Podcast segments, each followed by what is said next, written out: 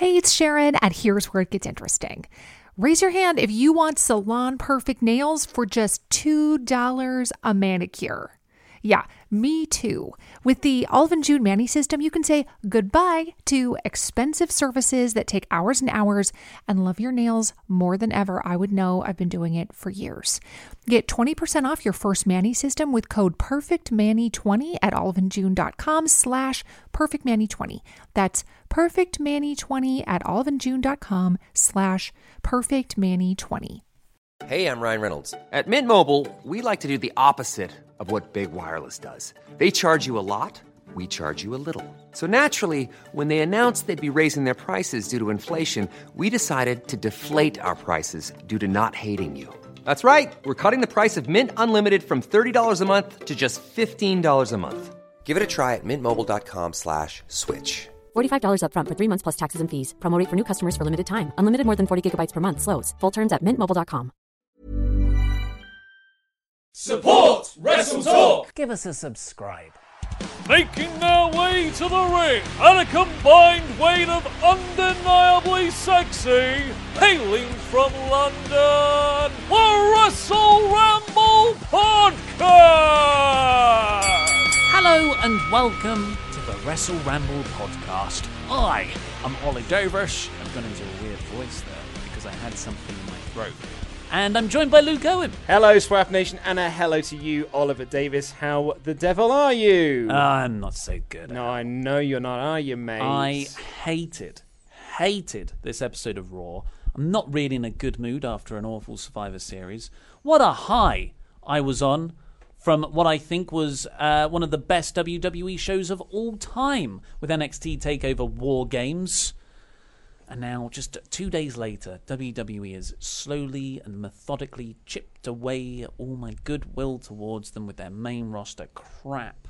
And I'm just. It's going to be a rough six weeks. I keep bringing this up in the review. Uh, this was a bad, bad, bad show.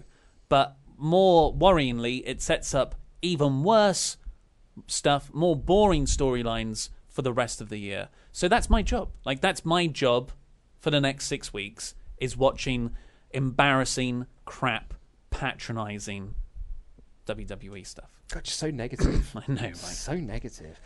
But I did like Braun selling. On that, uh, this uh, comes in from Sem, who's one of our regular emailers. It said, Hello again, guys. In the last six months, I've tried to find which wrestling companies suit me best. After Crown Jewel, I've decided it's definitely not WWE. Thankfully, you guys introduced me to a non WWE wrestling world. I found NXT is my favorite wrestling show just because of the balance of in ring action and promos, video packages, and whatnot. ROH is another show that I really enjoy watching weekly, but I think it's the rest. I think the wrestlers could use more mic time. I do find NGW, NJPW entertaining, but sometimes the matches get a little boring, in my opinion. I think the fact that ROH and NXT are short and sweet make them easier watching and more entertaining. So I just wanted to say cheers for introducing me to new shows apart from WWE. Thank you for being so consistently entertaining. Your fan, Sam. I don't think we've introduced anyone to WWE. I think that's how they find us and then they spur off. It's it's interesting that because New Japan is, I think, the peak of this art form. Mm-hmm. But ROH and NXT are an excellent crossbreed of the pomp and spectacle of WWE and the really good in ring product and, and solid angles of New Japan. Yes. Like they're yeah, both ROH. ROH, you know, is it's a shame about ROH because I love it. That was like my first proper indie that I got into Yeah. as as a as a post T in a post TNA world in my head. It 20, 2010, 2011? Uh, so I hold a special place in my heart, but yeah, they're just not, they they they they just can't sh- like get hot at the moment. I feel like they're not hot. Well, not only that, but like most of their talent are on their way out. Do you see the report that um, Silas Young is looking to be joining NXT Yeah. come January? Uh, Shane Strickland is also on his way that, out. yeah. Yes, Cody has said that um, uh, the p- December pay per view is going to be his last show. The Bucks are not going to be doing shows with him anymore as well. Just losing a lot of their their their guys really. And you think wherever Cody and the Young Bucks go, uh, Hangman Page follows right away. Uh, along with Marty. and Marty eventually because his contract is slightly out of sync with them. So yeah, And oh, you lo- God, I feel down on everything today. And you look out into that Ring of Honor crowd on their weekly TV show, and you see the amount of Bullet Club T-shirts that are in the crowd, and you got to Yeah. think, are those fans going to stick around as well? Well, maybe they'll have Wrestle Talk t-shirts. The plan is to launch the merch shop tomorrow, Exciting. which uh, features pictures of us. yeah, I got an email through from the people doing it. And they were like, "So if you could just send a few shots of your models wearing the t-shirts." And I think they're used to talking with better people than us. Yeah. Good looking people. Yeah, I was like, models? or you, you, you could wear the t-shirts. Like, okay. So yeah, uh, we had to strip down and take some photos of t-shirts. Mm-hmm. It was a sexy, sexy little show we did yesterday. yeah for just us. Just us. Well, that and the people in the offices either side of us with all of our glass windows. Yes, Yes. they saw it too. Um, how was your weekend uh, apart from the wrestling? Well, yeah, it's, it was just all wrestling, really. I played a lot of Red Dead Redemption on uh, Saturday because my lady partner was out getting drunk at karaoke and sending me interpretations of songs. I won't call them performances mm-hmm. because there's just too much shouting. And I'm baffled by how out of time four people can be. You of a all pe- you of hey, I'm I'm on time. Give me a beat. all people. I saw the Nia Jax singing that you did That's that's difficult because pre pre editing because you've got to you, you you can't hear the soundtrack. You just kind of No, you could just count the beats in your head. not that good. So, anyway, so you played some Red Dead Redemption. Red Dead Redemption, and because I was left alone for too long, I just spent three hours researching something called spaced repetition. and It's the most Ollie thing I've know, ever it heard. always happens. And afterwards, I was like, well, that was cool, but that was three hours. Yeah. And I just got sucked into just the whole, the blinkers went up, and I was like, I'll try this app, as I try this app, I'll just reorganize all these things. So I was talking to Laurie Blake about this the other day. We were talking about that he's not very good at working from home, and I, I I like to think I'm quite disciplined when I used to work from home. I don't work from home anymore, but I used to be I used to be very disciplined when I did it. I would do I would make sure I got work done, and then by doing work, you would then get a reward at the end of Mm. it. Like oh, I'll watch that YouTube video, or I'll do this, or I'll do that. watch that porn. Exactly, Yeah. you know, but you got to have the you got to have the base there before you can get to the reward. Whereas Laurie would tell me it's just like I'd think about doing work, and then I just thought, oh, I'm going to quickly watch that YouTube video. No, unfortunately, that YouTube video is two hours long. now it's recommended me another one, so I think we're going to watch that first. And he loves his video games, does Laurie? He certainly does. Yeah, I don't think having a Switch is good for him and his um, his productivity. Um, I got this email here from uh, Oh, Prince. how was your weekend, though? Uh, oh, my weekend was fine. Saturday was a big old DIY day, lots of drilling. Um, finish line is within sight. Um, and it's like, so this coming Saturday is like our final day to, to get stuff done because we're entertaining, got friends coming over for dinner on the Sunday. And then the week after that is my birthday. Which party. everyone's invited to. Well, absolutely, yes. If you can find where I live, um, that's a joke, by the way. Don't don't research that.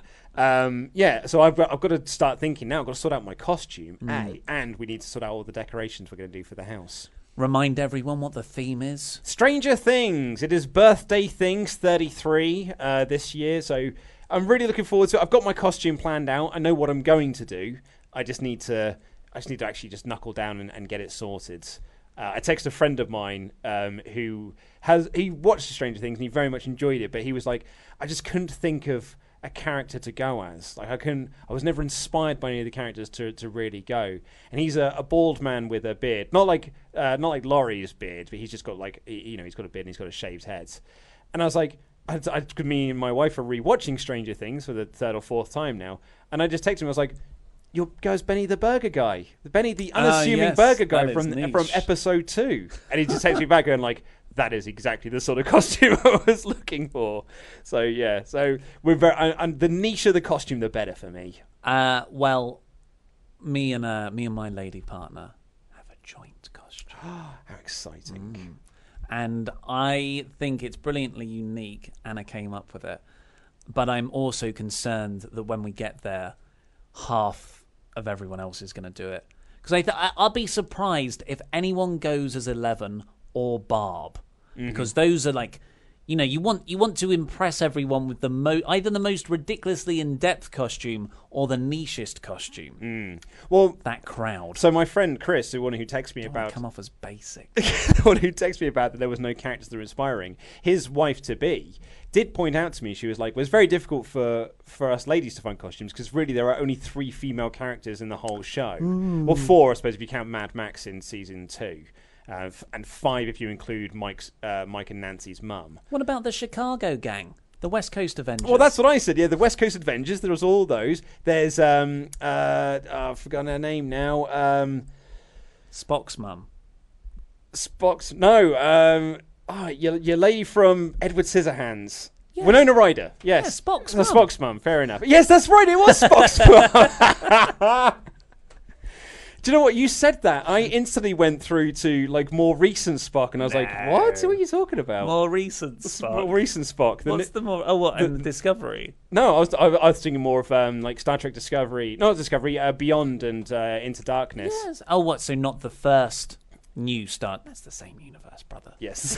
uh, yeah, I um, I forgot what I was going to say. so anyway, so that, that, she said there's not a lot of female characters to choose from, but Gen- actually, gender bend. I was like, well, that that was what I said. But also, there are loads of uh, costumes you could, there's loads of niche characters you could dive into. I was like, why didn't you go as like? Uh, there's there's plenty of characters. But anyway, so that's my birthday's coming up. So we've got a lot of like DIY stuff to do. Ollie is giving me the signal that I've got to wrap this up, and I always say that because he gets annoyed when I do because he's like, stop telling people that I'm the one who's rushing this through.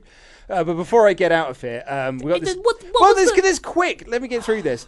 Uh, so this comes from Connor Kieran. He's one of our pledge hammers. He's also the winner of the Prince Charles tickets. He said he was looking forward to seeing the show on Tuesday. We met him. We did. The other day you mentioned having your own David Starr intro slash Twitter bio, so I made one for you. I took each line of his and tweaked it a little bit. Now, this is just Well, this in gonna jest to four hours long. Now, it's just to ingest to go along with your quote other one character, and I mean no harm in what I will say, but I will say this, Connor.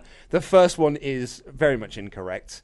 Um, the sugar in your tea. I don't have sugar in my tea, mate. I haven't had sugar in my tea since 2006. Uh, so the sugar in your tea, your favourite person's least favourite person, the reading canon, or could be the reading canon, the physical embodiment of it's fine, the Barney Gumble of YouTube's professional wrestling scene, the third most entertaining man of YouTube's wrestling professional wrestling scene, Mr. Honey Runarana, Lukey Wrestle Talk, the Two Minute Man, the Curtain Jerker. He's better than Ollie Davis at Twitter, the King of Podcasts, the other one, Luke Owen. P.S. If it's too big to tweet you, uh, it was too big to tweet you, so I hope at least you get a mini chuckle out of this. Regards, Connor Curran. Thank you so much for your email. So we are going to get into the show now. Ollie Davis is very despondent uh, listening to this show, so please do give him. I mean, try and give him some bird. Don't tell him he's too negative. Uh, in you know when when you're tweeting at him, he's not going to read it anyway. Here's the show. This was an infuriating episode. I freaking hated it. I hated it. I said in my review, if this wasn't my job, I'm I'm I'm out for the rest of the year. I don't come back until second week of January for that Royal Rumble build. I hated it, and one of the ma- well, there are many reasons. There are there are at least four huge reasons why I hated this show. But let's get into the first one. The night before, Survivor Series, brief recap Raw won every main card match. They, the tag team kickoff show is not continuity, It, it was an error. Raw were supposed to win, but there was a miscommunication, and the booking team had SmackDown down to win. That wasn't what was meant to happen. It was meant to be Raw. And that's why they, apparently, why they ignored it for the rest of the show. They were just like, now we're just going to press ahead and why- pretend that yeah. never happened." They had to say that it didn't count because the whole point was that Raw was meant to get a clean sweep across the whole night. Yes, so you've got this storyline of Raw beating SmackDown in every single match, and the two caveats attached to this, at least for the men's elimination match, was if Baron, if Team Raw wins, Baron Corbin would become permanent Raw general manager. Stephanie said that backstage earlier in the night. The other thing was if Team Raw won, Braun Strowman would not only get these hands on Baron Corbin, which is happening, he would also get a universal title shot against Brock Lesnar. Stephanie McMahon agreed to both of those things on the Raw Go Home show.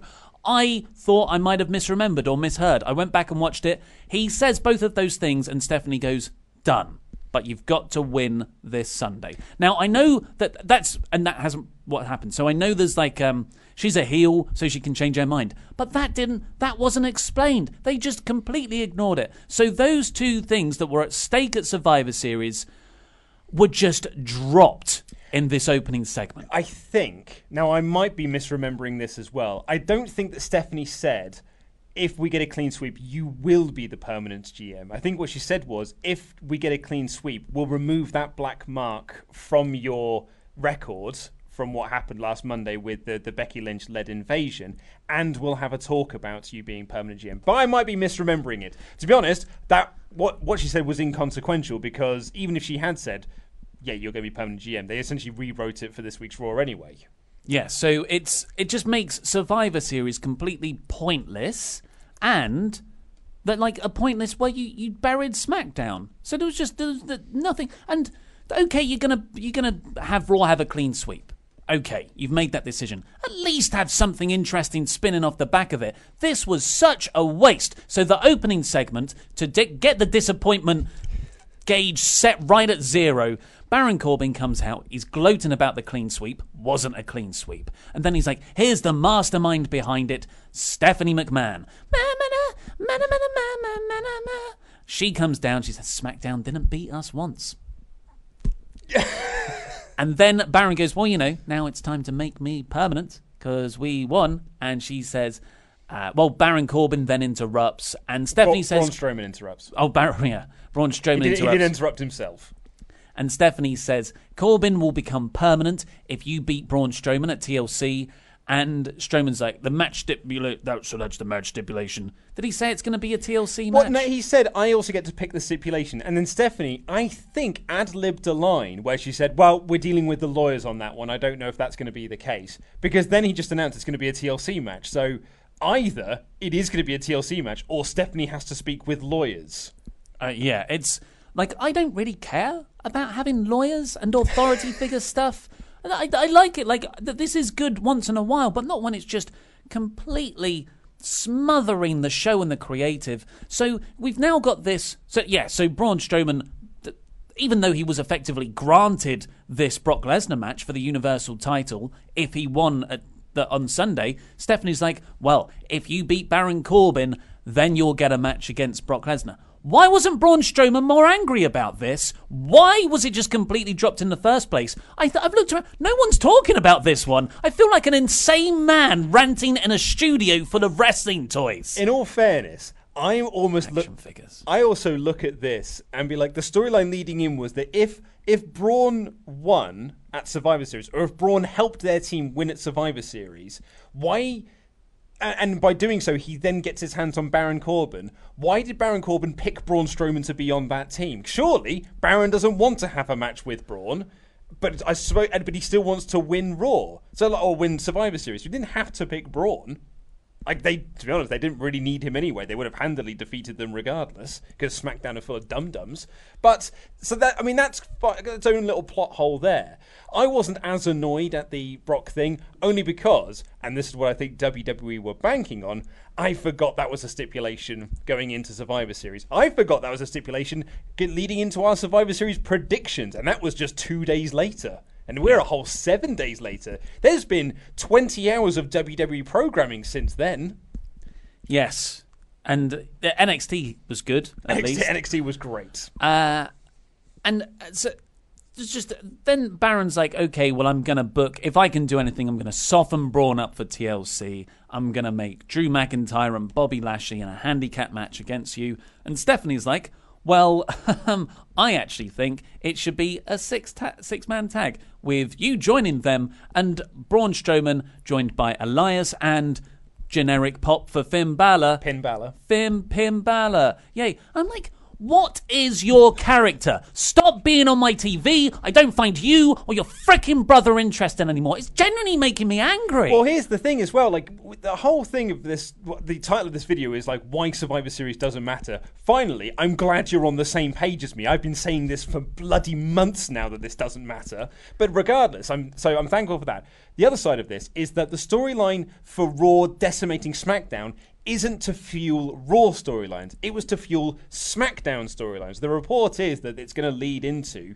that it's going to further the Shane McMahon heel turn slash the babyface Miz turn. And they're then going to go off into their own little rivalry. So SmackDown losing three years in a row and being decimated by Raw is for this over here. But the problem with that, and Bryan Alvarez has been pointing this out for a lot, a lot of weeks now, it's WWE's like desire to just get heat, just get heat on everything, and never get give the baby faces anything back. So Raw decimating SmackDown was to generate heat. And then that heat will just be furthered into Shane McMahon heat that he'll generate over here. And then Raw just does absolutely nothing with the heat that they've generated. Because Michael Cole's saying there the whole show, it's a night of celebration. We beat SmackDown 6 0. There wasn't a single SmackDown win in sight. But it didn't lead to anything. Absolutely did not lead to diddly squat. And like AOP beating the bar, what did that lead to? They bloody lost it. What did Nia Jax get by being the sole survivor? Nout. She just got a match with uh, Sasha Banks. She'd have had that anyway because Raw's got a very small women's division. It just was an absolutely pointless exercise. I hate the Raw versus SmackDown nonsense we have to do every single year because 24 hours later, it's all just dropped. And no, and no one cares about brand loyalty anymore. There's no one in the promos going like, Raw's great. I'm so glad to be part of Raw and it just infuriates me. I'm not as angry. I just thought this show more or less just washed over me. I'm assuming you gave this a a, a paw. Oh, a bore. Yeah, so the the bottom that's The that's bo- bottom, bottom right? is bore, yeah. Okay, I get them confused. Uh, they all sound so alike. That's that's the point. That's the gag. right. um, yeah, it was just, it was just terrible. Uh, and it's it just when things like this keep happening, I just ask myself, well, what's the point? What is the point of caring if WWE are just going to come back the next night and ignore the stuff that happened, or ignore the stakes that they set up?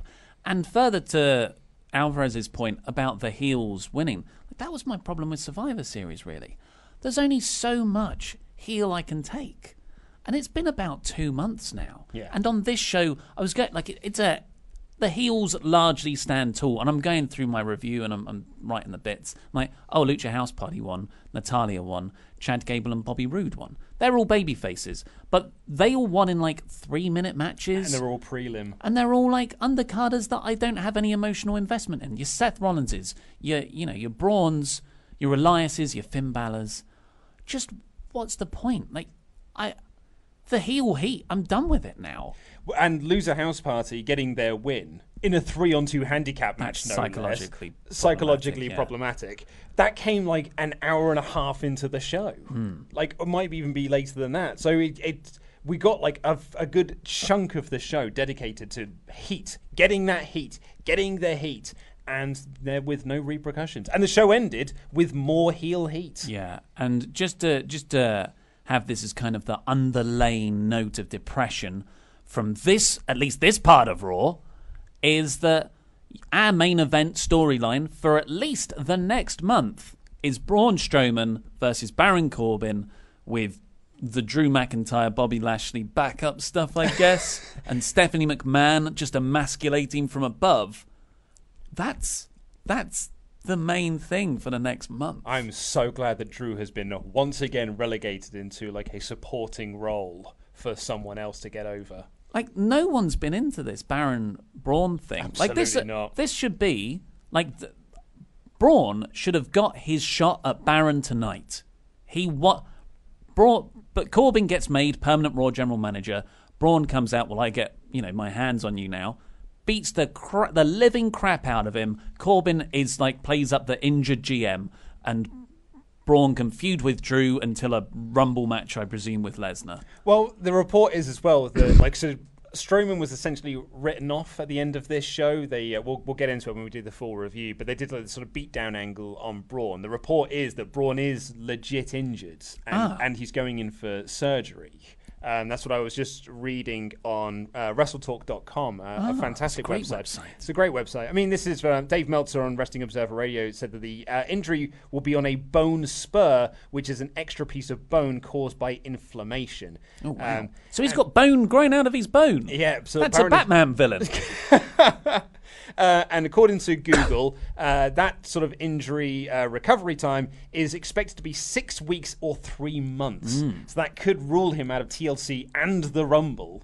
Which is where he's got his two next scheduled matches. He's got Baron Corbin at TLC, and if he wins that, he gets Lesnar at the Rumble. So we could be without Raw's only top babyface uh, in the uh, on the brand Again. Again, Um, well, and, and I'll probably have to turn Drew face. And, Ah, yeah, Hey, it's, man, it's it's- not an it's not an exciting proposition for the rest of 2018 on Monday nights. just do another turn, mate. We've done about twenty five thousand this year already. What's one more gonna hurt? I don't know. Maybe you could have Strowman just never take a bump in the Corbin match. That's the way around it. That is certainly a way around. Diggity, dig, diggity dog.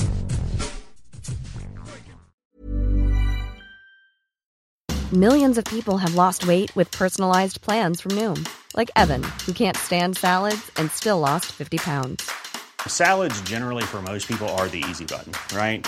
For me, that wasn't an option. I never really was a salad guy. That's just not who I am. But Noom worked for me. Get your personalized plan today at Noom.com. Real Noom user compensated to provide their story. In four weeks, the typical Noom user can expect to lose one to two pounds per week. Individual results may vary. Life is full of awesome what ifs, and some not so much, like unexpected medical costs. That's why United Healthcare provides Health Protector Guard fixed indemnity insurance plans to supplement your primary plan and help manage out of pocket costs. Learn more at uh1.com. Hiring for your small business? If you're not looking for professionals on LinkedIn, you're looking in the wrong place. That's like looking for your car keys in a fish tank. LinkedIn helps you hire professionals you can't find anywhere else, even those who aren't actively searching for a new job but might be open to the perfect role. In a given month, over 70% of LinkedIn users don't even visit other leading job sites. So start looking in the right place. With LinkedIn, you can hire professionals like a professional. Post your free job on linkedin.com slash spoken today. Hey, it's Sharon, and here's where it gets interesting. Raise your hand if you want salon perfect nails for just $2 a manicure.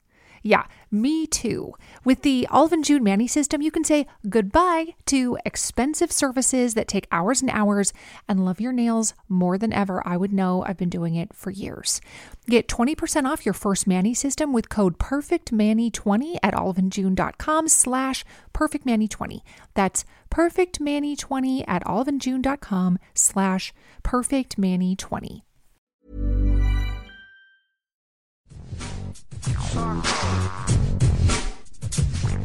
Braun Strowman, Finn Balor, and Elias taking on Baron Corbin, Drew McIntyre, and Bobby Lashley in an elimination match, It turned out to be. which is about six hours long, and five hours 45 of that were everyone working over Finn Balor because heel heat, heel heat, heel heat, heel heat. Yeah, this was Finn Balor getting worked over a lot. And then, shock of all shocks, he was the first eliminated uh, through a Drew McIntyre Claymore. Um, yeah, and then Elias was in, and then they just they worked on Elias for a while.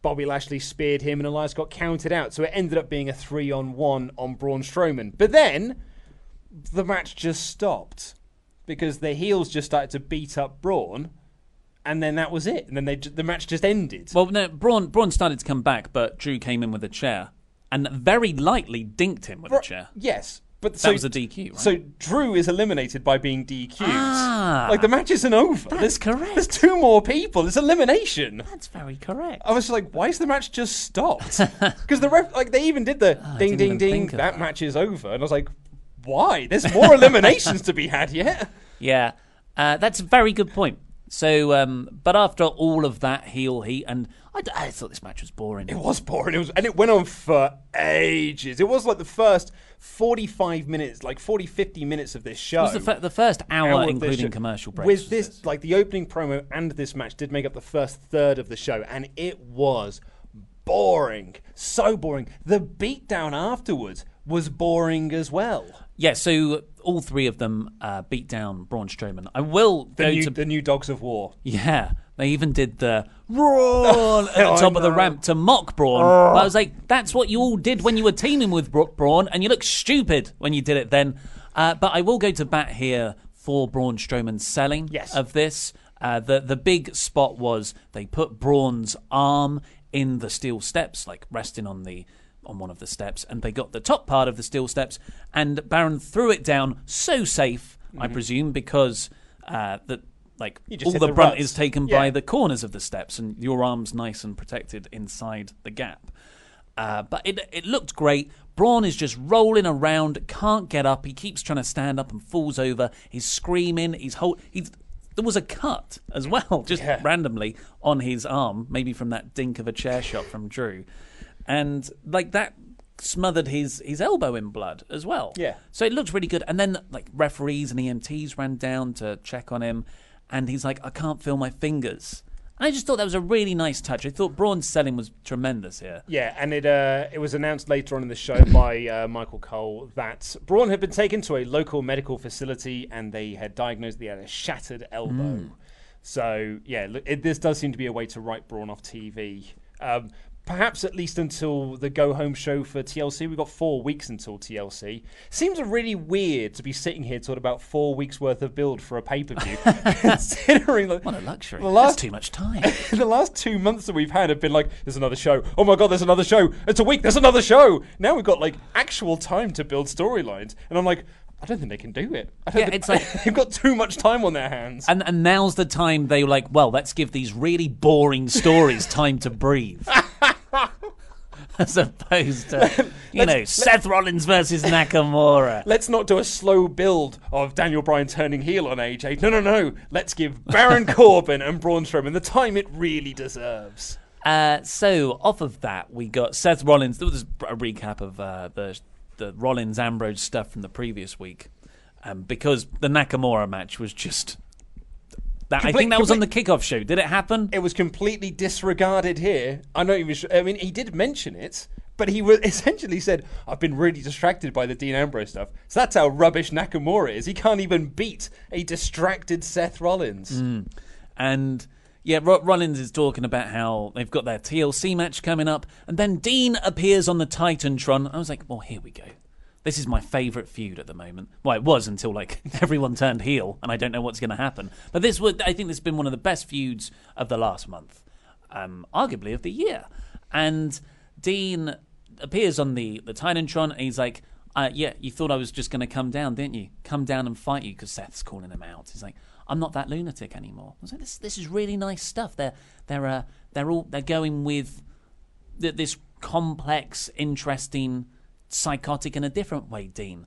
And then he starts talking about that they were the shield was always rotten to the core, Yep. and um, like that now they're all going to get what they deserve. Karma is going to come to get them. Essentially, is what he was saying. Yeah, and he said Roman has to answer to the man upstairs, Yeah, and he- Seth has to answer to me, as in Dean. And I just, what a horrid line. he said in so many words, Roman getting leukemia is because of what the Shield did. Yeah. And that, for me, I mean, I know we, we've been kind of sort of toeing the line as to whether this feud has been built around Roman getting leukemia, but I thought this was a, this was too much. This was one step too far in doing in terms of exploiting a real life tragedy.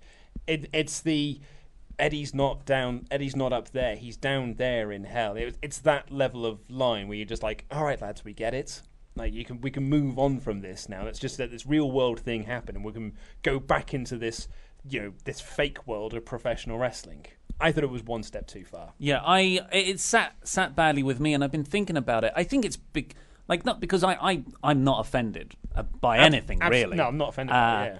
But but like I am, I'm not I'm not offended by this in that way. It's more like that's not what Dean's character is. Dean's character, like for me, Dean has been had this sort of misdirection of anger. Like he's got this grief that, or not grief because Roman's not dead, but he's very sad about Roman getting leukemia, and he kind of resents Seth, and it's all come out this way. But when he says, "No, no, Ro- Roman's like did kind of deserves this," which is what he implied, that that suddenly makes Dean not this interesting, complex character who's just working through emotions.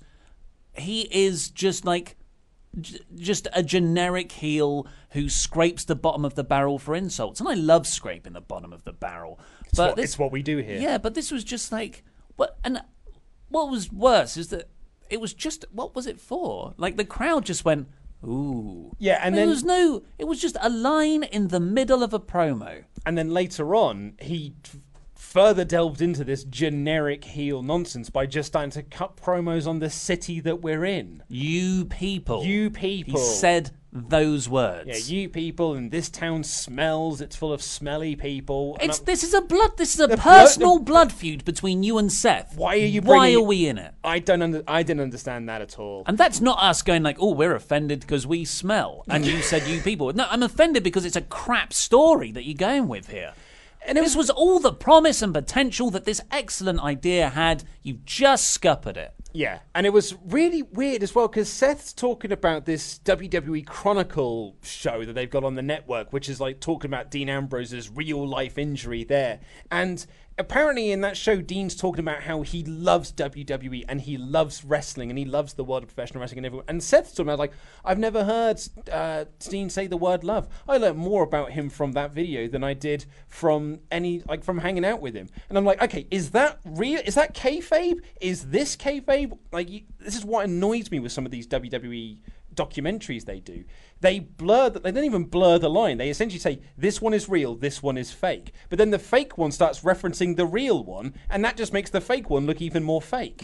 And that's you just got to you've got to separate the two. But they don't. They do, they try to pick and cho- pick and choose from each one. Yeah, and the, the, the puzzle pieces don't match. Yeah. They can. They, like real life can infuse the stories brilliantly. Absolutely but, uh, can. This way, it doesn't work out. Uh, I, I I didn't actually mind that part, but as another example of that mentality, did you hear about Coachman on the pre-show or the kickoff show of Survivor Series on the panel? So, I'll be honest with you, I did not watch it. Well, I didn't see this this bit because I skipped through the talking bits. Yeah. But he, he apparently goes, yeah, because that was like a real punch that Nia Jax threw. like, come on, man, they're all real punches. They're meant to be. You idiot, coach. You idiot. Hey, great call, coach. Great call, coachman. Uh, I'm not going to scream into this this mic. no, because you're very loud in my headset. Yeah. So this uh, and and then like this is all bollocks. I hate what they've done with this. And then they go, man, what's what's going on with this, Renee? What? Like, uh, you- you're just raising more questions now. I preferred it when you never referenced Renee and Dean together. I know, right? Because it's like, what? What does? What happens? Yeah, they well, go, they go home and chat. And this is like the like the second or third week they've done this now, and Renee has said the same thing every time, which is I don't know. Like next week she may as well say, "Will you stop asking me? I've given you the same answer four weeks in a row." Are they going to turn Renee heel as well? mind that. like uh, someone said on Reddit, like they when Dean walks off at the end of the show, he should have just been like, "Come on," and she gets up and leaves with him. I don't know where you would leave. I just thought that was a cool gonna say, yeah. Um, okay, uh, we, we'll come on to how crap that gets more because it spreads throughout the night. This set up a hide and seek Yeah, didn't it just throughout the night. Because Rollins is walking backstage, he's asking security if they've seen Ambrose, and one of them's just like, uh, I forgot about this bit. yeah, he's just like, "No, I've not seen him. Get out of my face." So Seth just punches him in it. Who's the big bull security guy? Ian's Continental Champion, man. Show some respect. Yeah. Does he just and like that shot? So Seth's walking around backstage. There's some guards. They mouth off to him. I'm like, what were they guarding? like, it's just some pipes behind them. They're just generic security. They're They just, like to stand "Just backstage. Guard this area. Don't want to lose these giant copper pipes behind us and bits of rigging. There's part of the stage that's got to go into those crates back there. Got to make sure them crates are fine. These enormous pieces of metal are very easy to just walk away with. So we're going to be on here, two of us, Hey, two of us. You know what? Sometimes when there aren't security around, Braun Strowman gets a like a hook, like he's Legend of Zelda, and starts bringing down stages. So maybe they've just put more security backstage since the Royal Rumble. or Becky Lynch Or Becky- leading an invasion. Yep. I hate, I hated it. I hated it. And then we were all hopeful. This promo package played in Survivor Series, oh, a dual brand pay per view, and we were like, well, looks like Lars Sullivan, what you presume is going to SmackDown. Yeah. because SmackDown could do with a big monster guy that hasn't been systematically beaten over a year like Samoa Joe. Nope, they played the Lars Sullivan call up video package on Raw, which to me implies he's going to Raw. I cannot wait for weeks of squash matches until you get to a point where he's got to face real competition. Then he'll beat Tyler Breeze, and then you're like, well, I suppose now we've got to put him in a title match. And now we're just going to have to beat him, I guess, because I don't want him to win yet. Mm. Because that is what happens with every single one of these giant people that they put on TV. Braun, that never happened to. Bra- Oh no, he lost to Kalisto in that stupid. But let's not even get. That's into what you end up getting to because like they bloody love these big meaty blokes, but then they just they get to a point and then they go like. "Ah, I don't know what to do now because we've got four other of these big meaty blokes on this show, and we don't want to put we don't have this meaty bloke beat the other meaty bloke just yet because we need to protect this meaty bloke over here. So you can just beat Finn Balor, I guess, but we can't keep beating Balor, so Balor will have to get a win over him. But it have to be a fluky win, so neither Balor gets over nor the big meaty guy gets over, and then we could just do that up until you know SummerSlam next year. I think Vince will be excellent at foreplay.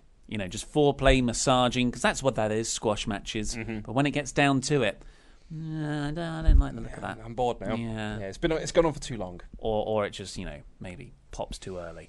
Then we got Sasha Banks and Allegedly. Bayley taking on Nia Jax and Tamina. Uh, the story here, I guess it kind of spun out the women's elimination match, was because Nia Jax turned on Banks in that and uh, got her eliminated and then won the match for Raw. She did a Triple H pretty much. Alexa Bliss is on commentary uh, because, I mean, I'm worried about her really. It's Yeah, it's been a few months now. Yeah. Um, she's not. St- I don't off think of she's Hell in a Cell. yeah, still not cleared to wrestle by the looks of things. There was a couple of reports that she's had multiple concussions in a short period of time, and that can usually lead to forced retirement. Um, it's a good job she's a very good talker because if this all does go nipples north, then she does have to have early retirement, which would just be an absolute that would be a heartbreak, an absolute disaster for her.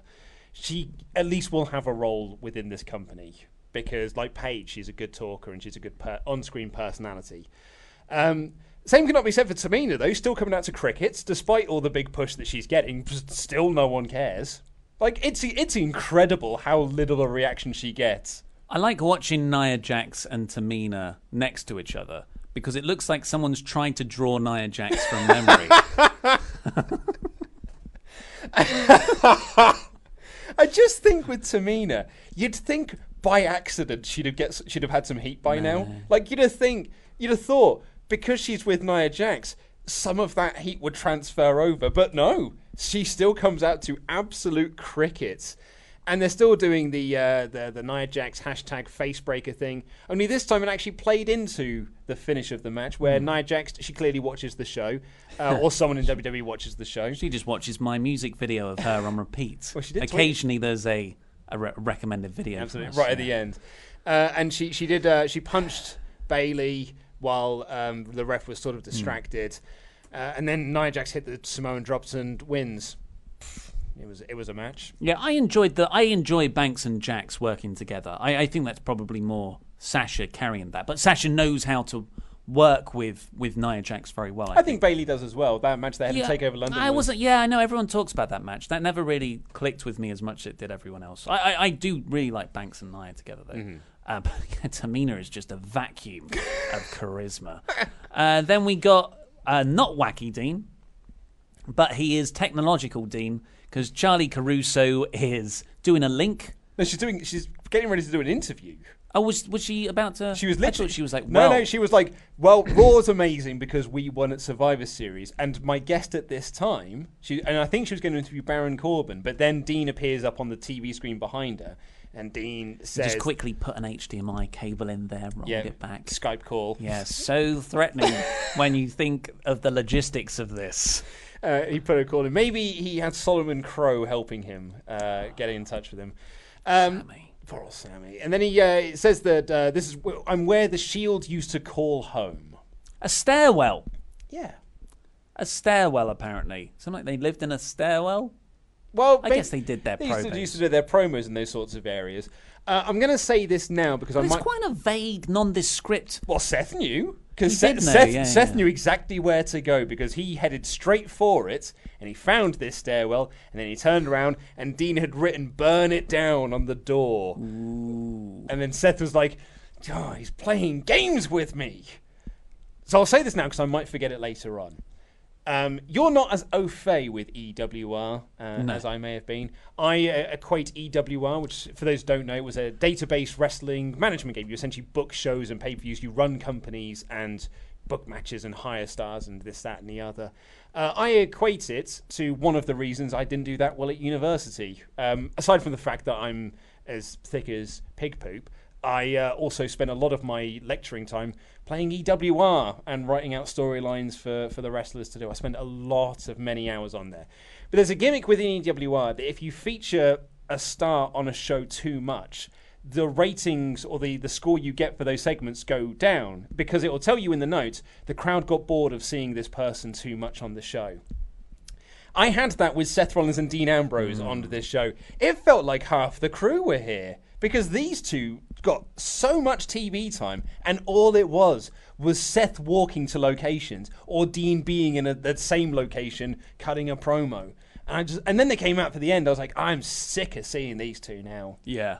Uh, there, there was even it, it was like such a rubbish imitation of a horror movie. There was the all this you know the spray paint. There's a bit later where Seth's talking to someone. Maybe it's Charlie. Maybe it was Dasha. Who knows?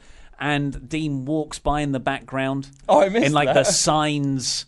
There's the alien walking through the barbecue Oh, shot. But it turned out to be the Jolly Green Giant at the end. Yeah, no, it's They're afraid uh, of woods yeah. and water. Water, A it was. stupid ending to that film. Hey, War of the Worlds ends because they get they get the flu. That makes sense. Like that. That's a nice ironic twist ending. These are aliens that invaded a planet that uh, that's two thirds water, and they're allergic to water. Hey, they should have seen it coming. Yeah. Uh, well, that was our, our blessing. Otherwise, we would be enslaved By the Jolly Green the Jolly Green Giant. Yeah. Uh, so yes, that was that instalment of a uh, a long and quite boring through thread of the show. But enough of boring stuff. Why don't we have some terrible, terrible backstage segments? Of all the things to, that I would, you know, okay, you're gonna get rid of that tag team match on the kickoff show. You're gonna get rid of the stakes for Braun Strowman and Baron Corbin in the men's elimination match. You're not gonna follow up on 90% of Survivor Series on Raw. Why did you choose this one?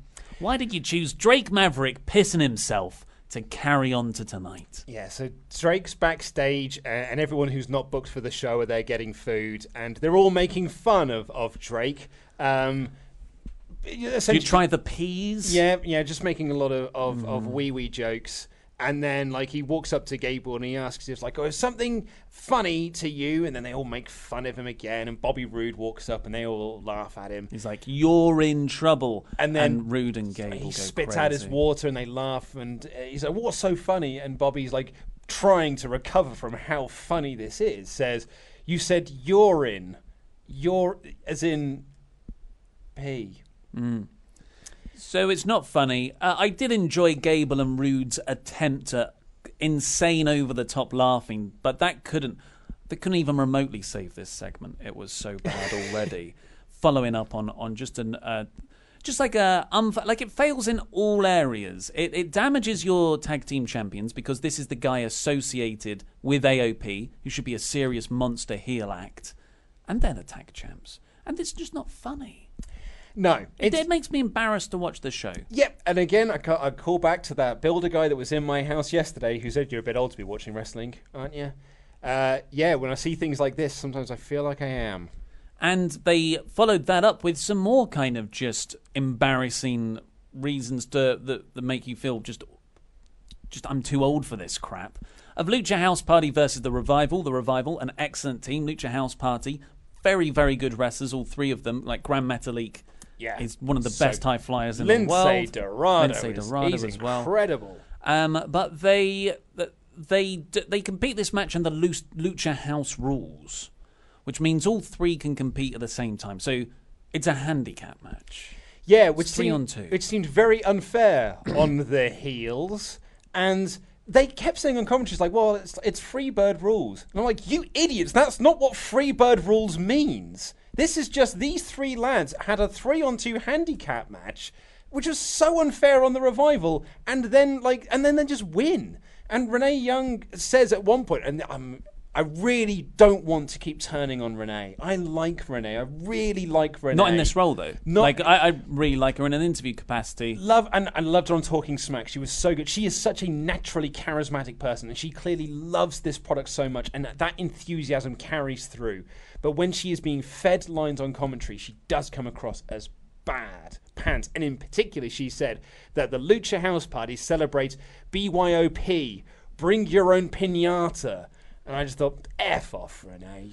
Garbage commentary. And Corey Graves, the heel commentator, was sat there going like, this is ridiculous. Why are they allowed to have all three of them in the ring? And I'm here going like, yeah, I'm agreeing with the heel commentator. This is unfair. Yeah, so just uh, because we didn't explain what Freebird rules actually are, just in case anyone thinks this is what Freebird rules is, it's just that it's like what the New Day have, where you're you never know which two people of the three person act or more will defend the belts. Yeah, and if you're the tag champs, all three of you are the tag team champions. But you can defend with two of those three.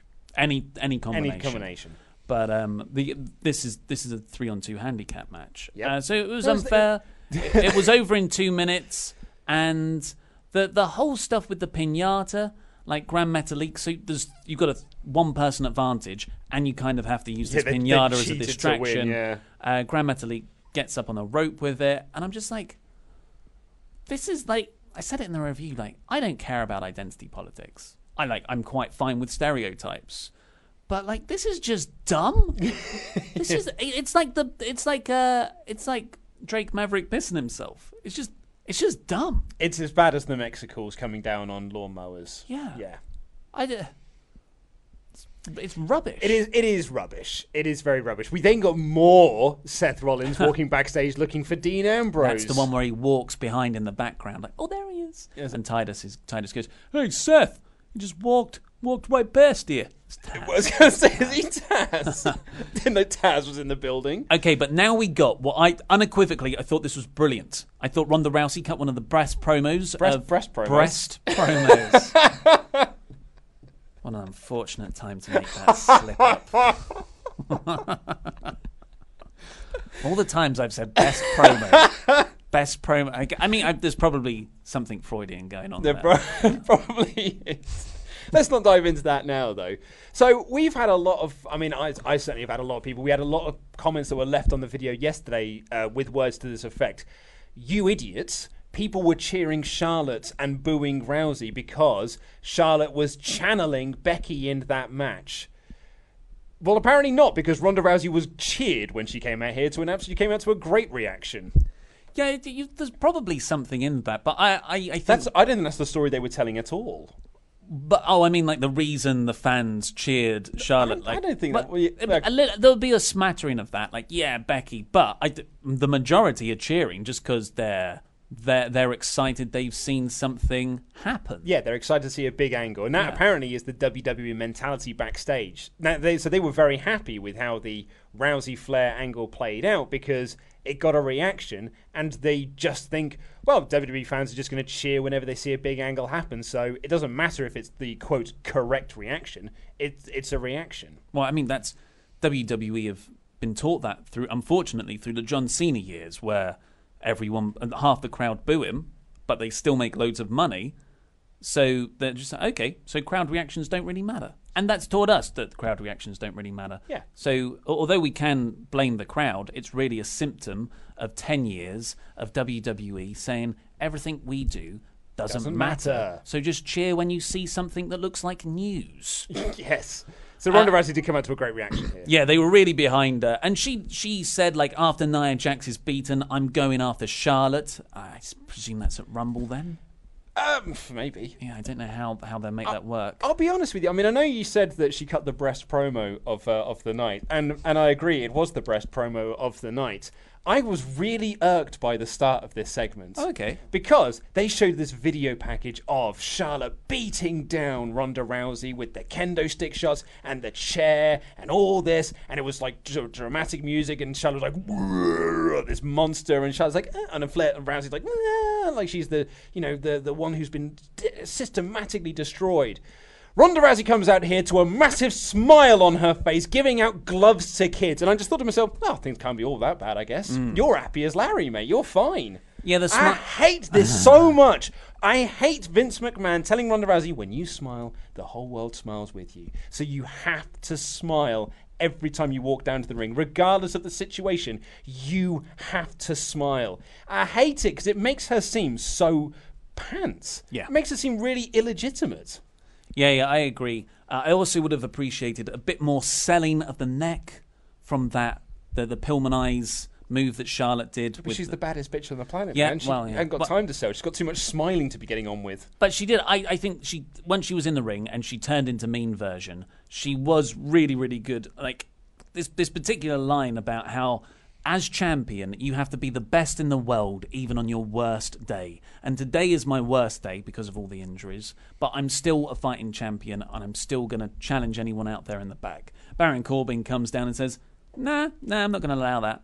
And Ronda's like, yes, you will, otherwise maybe I'll beat up you. She said it a lot better than I'm recounting. I thought this was terrific uh, because she's she's never cancelled a match, and uh, that's why I'm the baddest bitch on the planet. Got a got a big pop because bitch is over. Yeah, absolutely. It's The the, word? it's the most over word in WWE. Uh, but that, I, I mean, people have written in review of this segment that if you go back and watch Ronda's UFC career, especially near the end, it's not so necessarily true. But I, I, uh, I thought she did very well in this isolated bit here. I, I really Yeah. bought into her, and I thought she came off as a great baby face. And Mickie James comes out. She's the person who's answering. Uh, short match, tapped her out with the armbar. Great.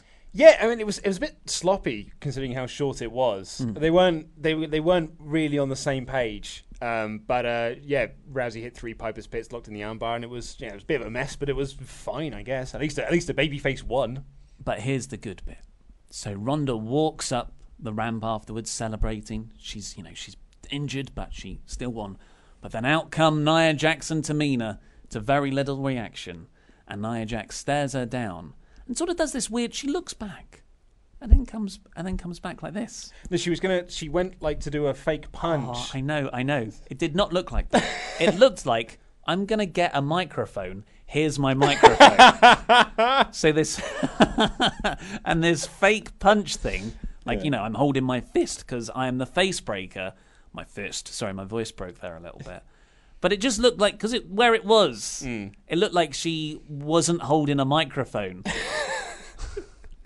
I, I get what they were going for. Yeah, yeah. But to me, it looked it looked very stupid. I don't know how you maybe just like down a bit lower, maybe turned. Yeah, I mean, the way it was like that. You'd think of all people, Nia Jax knows what it's like to throw a real punch, as Coachman called it. Well, it was maybe it wasn't intentional. Maybe.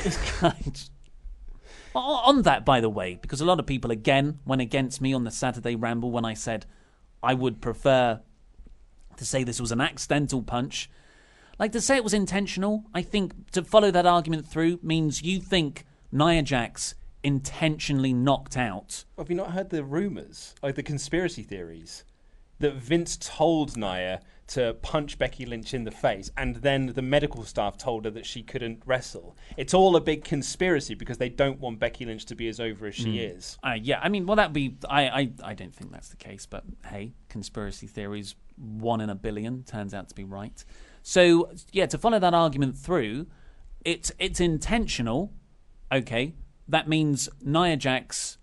So, yeah, is Nia Jax bad at wrestling, or is she? Did she intentionally try and knock someone out? Out of those two, I'm always going to give the benefit of the doubt, and go- I think more people are stupid in the world than they are evil. So I that's yeah. my I think the final. Oh, we should really move on from talking about this because we seem to bring it up on every episode. The final thing I will say on this is that I think that Becky went in hard with her attacks, which you can see in the replay. Nia turned round and didn't respond in kind, but were just like, "Okay, so we're laying this in," and she laid it in. It was in a heat of the moment. Hmm. It was a very very stiff punch. In the same way that in the heat of the moment, Becky's attacks were stiffer than perhaps normal. It was just it was an unfortunate uh, unfortunate circumstance. But she is now hashtag potato thrower. That's You- I've dubbed her. You avoided saying accident there. Incident. uh, then we got the announcement that Survivor Series 2019 will be in Chicago. Yeah. CM Punk return confirmed. Well, I'm just worried for Johnny Gargano. Bad things happen to him at takeovers in Chicago. He might be a face again by that point. Uh, so that's a great wrestling city. Always love Big Fives going to Chicago. Mm-hmm. Cool. Cool. Uh, then we got Paige here for the trailer for fighting with her family. Yeah. Haven't really given our thoughts on that trailer. What do you think? It looks a bit like a.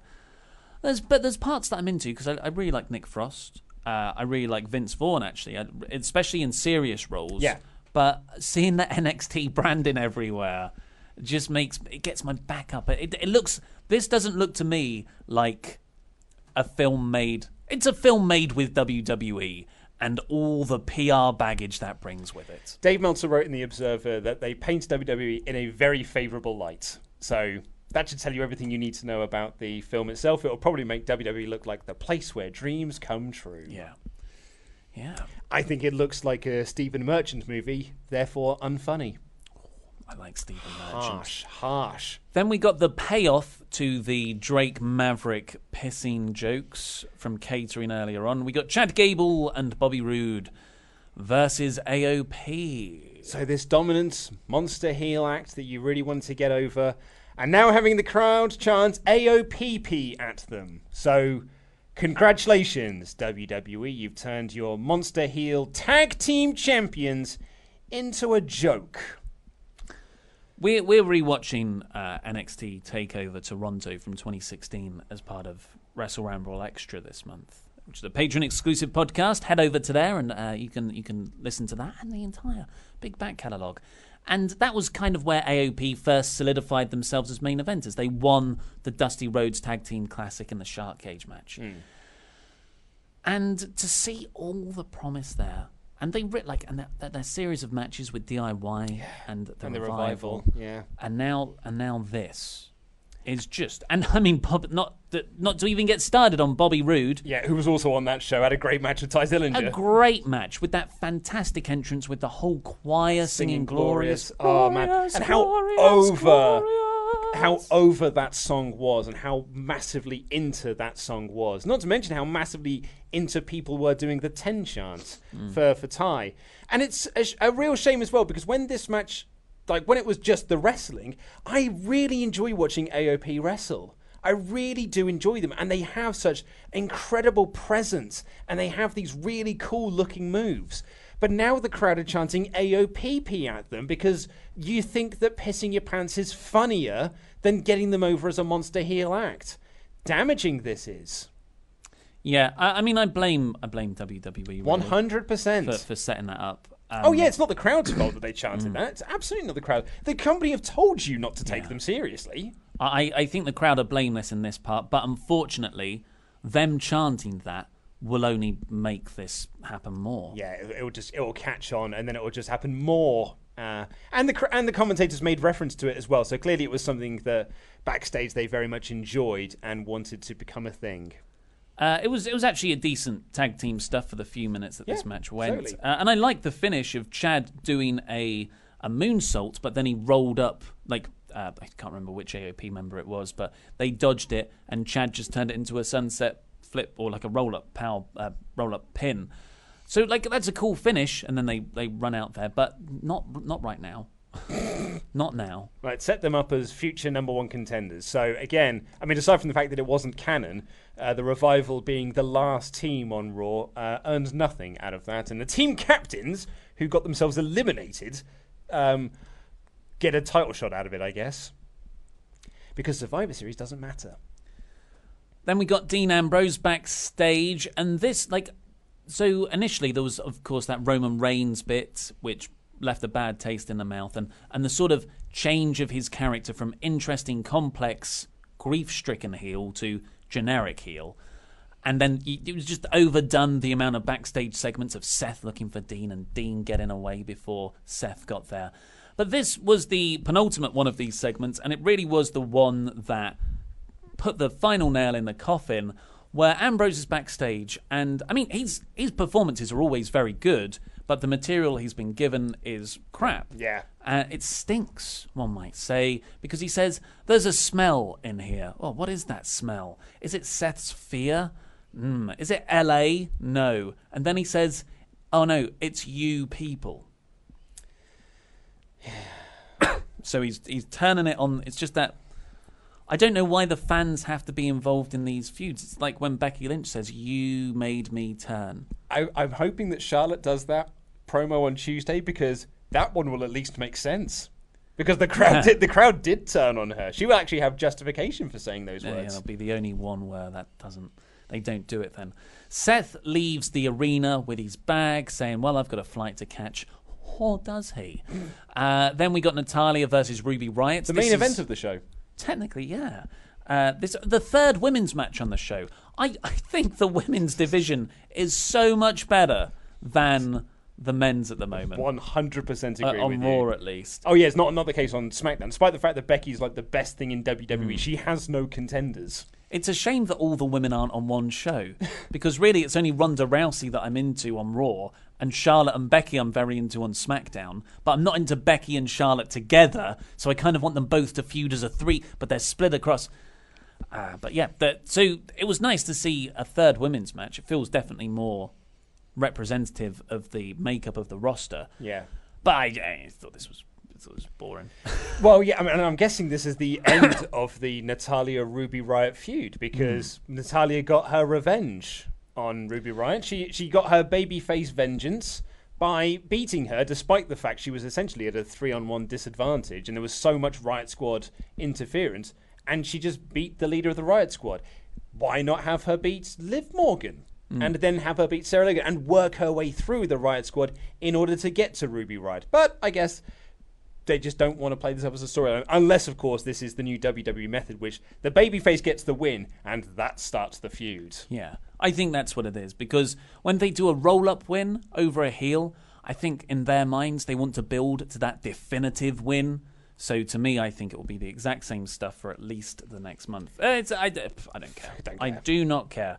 And the main event segment was the the final part of this whole Dean Seth sex chase, and then Dean comes down to the ring thinking Seth's gone home, and he's got like a hanky over his nose for the smell, and just d- Yes, he it calls smells like phony LA garbage. which is a good line, but not for him. Uh, yeah, giant steaming pile of LA garbage. Uh, says they would all betray their friends for money. I just think this isn't your character. this is like the genet. This is such a one-dimensional version of what you were just a week ago.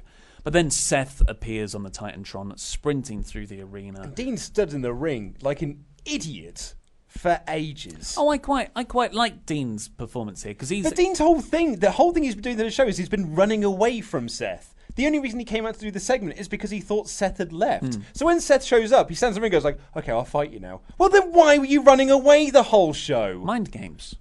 And now Oh, at the end of, I, I didn't, I swore at your mind games there. I didn't mind that. I, you know, he's getting under because you can tell the story that at the start of the show it was Seth calling Dean out, and then Dean was like, "No, you got to chase me." But now Dean is in the You ring, and it's Seth that's coming out to answer Dean. So actually, those power dynamics work It's quite like a- well. the worst game of tag ever, Yeah. apart from that movie Tag, which is diabolically awful. I watched that over the weekend. Uh, but D- I thought Dean, Dean, the way he sold this, like, ah, you're here, okay, you're running to get me. That's exactly it. Um, Okay, cool, I guess. But uh, well, I'm gonna kick your ass anyway. I thought I thought it was cool. Uh, Seth brawls with Dean, dot dot dot dives, and they go through the crowd a bit. But once they're back in, low blow. 'Cause it's the it's the move of the moment in. WWE. It's so protected. Daniel Bryan, Shinsuke Nakamura, now Dean. I'm just like, I love like finishes like this. I'm a huge Brass Knucks fan from the William Regal days, like low blows, uh, ref distractions. Like I, I almost wish WWE did that more. Um, but when they do, it's just that they, they only do one of those things. Oh yeah, more. they have they have a certain finish that they like to do. They get fixated on that finish. It used to be the um, Titantron distraction. Um, that used to be the finish of a lot of matches. But yeah, and then so he, he kicked him in the nards, and, and then hit the dirty deeds, uh, and then left. then he got back in the ring, hit the dirty deeds once again, while the crowd chanted one more time because the crowd have to react to angles as opposed to the actual content of those angles. Yeah, and because WWE have slowly undermined the emotional realism of this feud, the the crowd are, are kind of they take a step back and see this all as predetermined nonsense. So they're just gonna have a laugh. It's not the crowd's fault. This is WWE's fault for making completely tosh programming.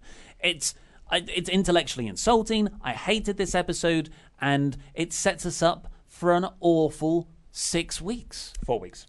Well, I think through. It's not like it's going to get better after the middle of December. Oh, We're so- going to go into autopilot holiday mode until January. Yeah, that's true. and then they'll And then start the- the, Rumble build, yeah, which is you know true. which will hopefully be a new chapter. I don't know if that chapter will be good, but at least it will not be this. My worry is that they're just building to Braun versus Brock again. Oh, definitely. Oh, so I gave it one out of five. A bore. I just I hated this show. I think it's probably the worst episode of the year. What about you, Luke? I- I'd also given it a one out of five as well. It was a. Te- I didn't like hate it to the degree that you did. Like it didn't make me want to. As I've said, I've watched much worse episodes of Raw in in the past. Um, this. I, it was bad, and it was very, very bad. There was nothing redeeming on this show in, in my eyes. No, the Ronda stuff. But even the Ronda stuff was tainted, perfect, tainted yeah. by her coming out smiling despite the fact that she was brutally beaten the night before, which I absolutely hate so much. So it was a bad show. One out of five. Dreadful. Do better. WWE.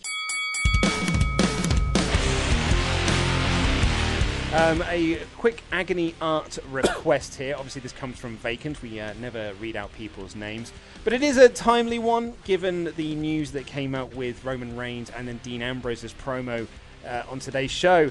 Uh, I've written it a few times. As you may or may not remember, my mother passed away last year because of cancer. My problem is every time I see the video recap of Roman Reigns' speech on Raw or someone mentions it, brings back all the bad memories of the worst part of my life. I'm only 16, so I don't know how to stop this problem. Have you got any advice? Thank you for all you do in keeping me happy in sad times. It's a long-time SWAF Nation member.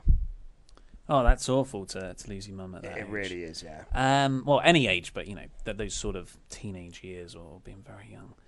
Uh, God, any any advice? Well, I mean, I, I've uh, I, I've dealt with cancer. Uh, my my uncle passed away from cancer about five years ago, and it was a very very difficult time because he died very young uh, of it. He was the youngest of my dad's siblings, and it was a very horrible. It was literally like he got diagnosed three weeks later. He he died. So it was a really difficult time. I really struggled with any references to uh, to cancer or anything like that. In fact, actually, I was with I was still with my ex girlfriend at the time, and we were watching an episode of Sex in the City in which someone is at a hospital because another character's like another character has got cancer or something like I can't really remember it. And there's a point where someone has to go and make a phone call to tell people that they had passed away.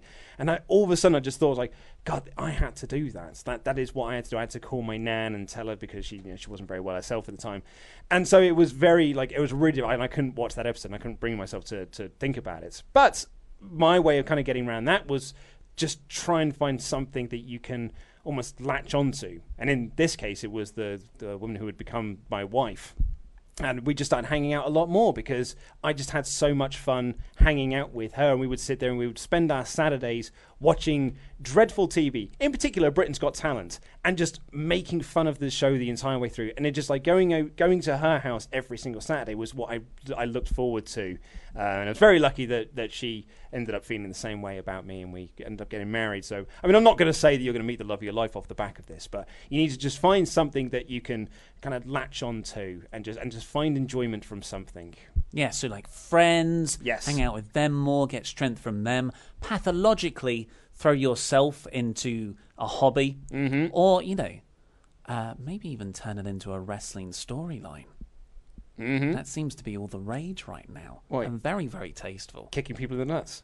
No, Oh, You- just, using- yeah, oh, just, just- yeah, yeah. Oh, I see what you're saying. I thought you were just talking about other WWE things. No.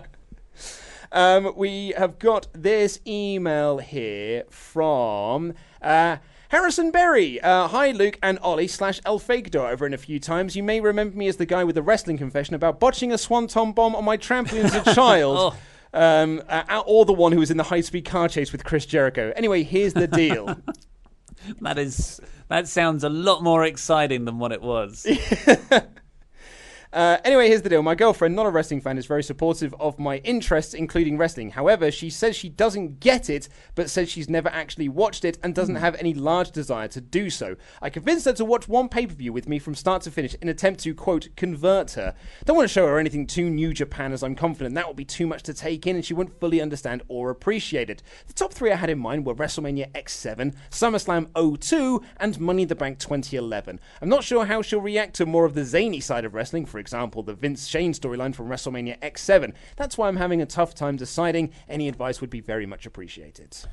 Oh, it's tough. It really depends on what sort of person your lady partner is.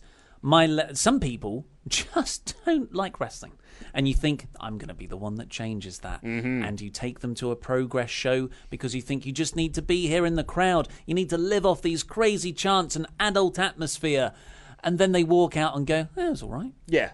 And then you're like, "Ah, it's just."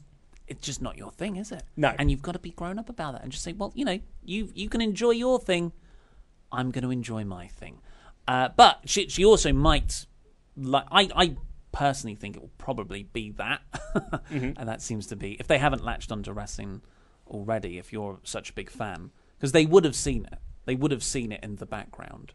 Uh, but in terms of those matches, I think need a lot of context to get over. Like the Punk and Cena Money in the Bank 2011, I think that's a bad shout. I think X7 is a terrible shout. Too long. Too long, dated. Not dated, like, not dated for us, but dated for fresh eyes, definitely. It is like it's the greatest WrestleMania ever, but only if you're a wrestling fan. yeah, yeah. Uh, so. It's not. It's not a gateway. No, I, I would say, um, but like I, I think it's just general. People seem to latch on to people who who more closely represent them on screen, at least initially, uh, as that first hook. So Bayley Banks from Brooklyn, Yeah, the NXT Takeover show. Yeah. uh, or you know maybe she's heard of Ronda Rousey, and you can actually the Ronda Rousey tag match from Mania this year is so pro wrestling in in in the best possible way of the the crazy turns and twists and bits. That could be a good one. Yeah, I think that's a really good shout. That would be my recommendation: is not to show a whole pay per view, is to pick and choose matches.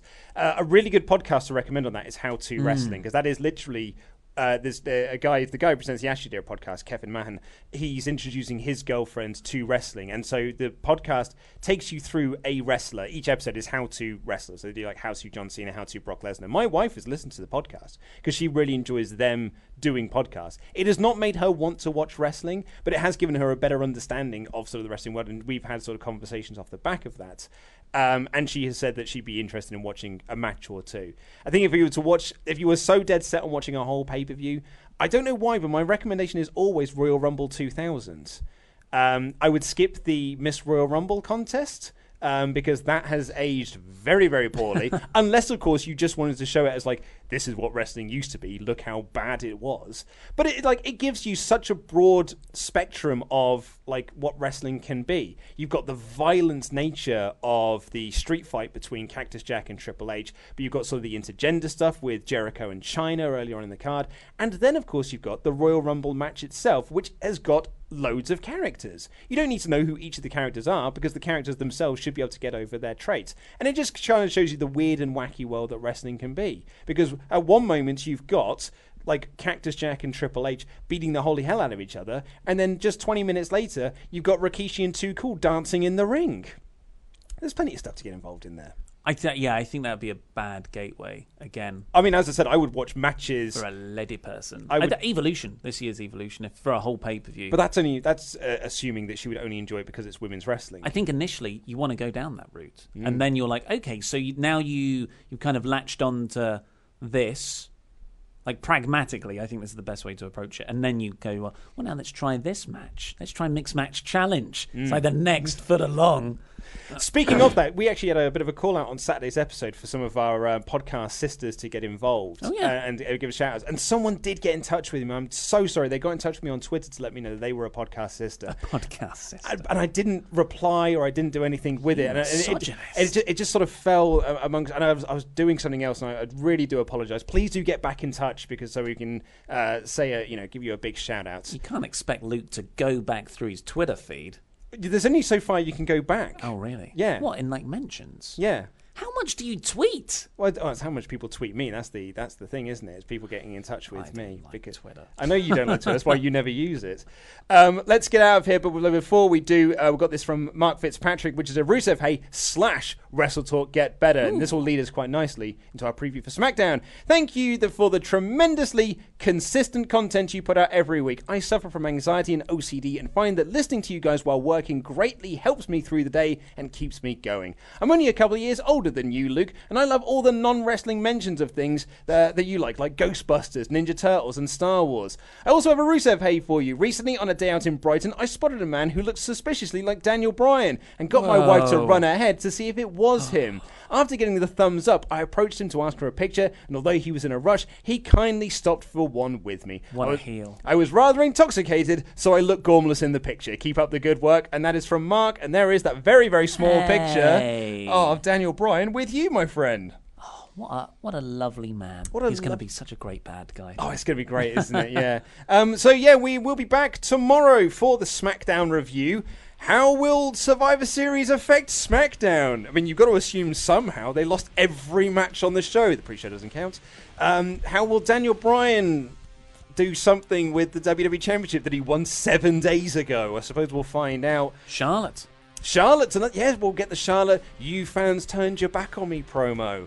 And I'd imagine some Heel turns. heel. we'll get some other heel stuff. We'll get some. Um, hopefully, maybe we'll get like a Rey Mysterio Miz match. We can only hope. Anyway, um, that's all from us. We'll see you tomorrow. Take care. I love you. Goodbye.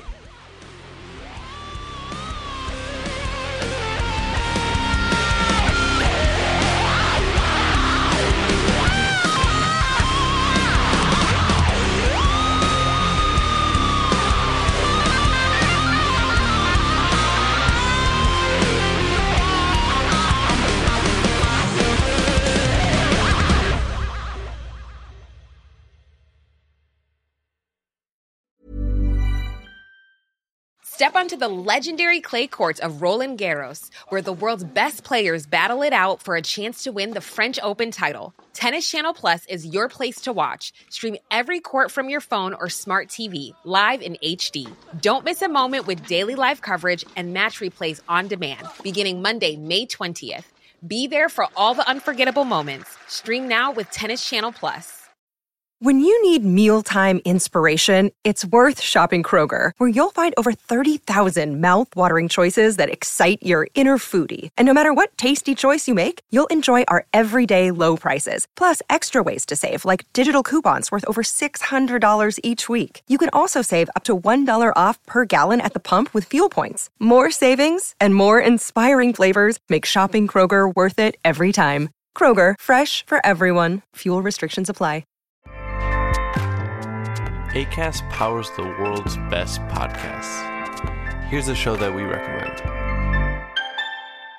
The Real Housewives is a guilty pleasure for most, but if you're looking to not feel guilty about that pleasure, tune in to Everything Iconic with me, Danny Pellegrino, where I break down all the messy moments and behind the scenes antics of Bravo's popular franchise. And on Everything Iconic, I also interview celebrity guests like Kelly Ripa, Keke Palmer, Drew Barrymore, Cameron Diaz, and more about their guilty pleasures, their past work, and so much more. So if you're pop culture obsessed and find yourself watching way too much reality TV like me, tune in to Everything Iconic with Danny Pellegrino wherever you listen to podcasts. ACAST helps creators launch, grow, and monetize their podcasts everywhere. ACAST.com.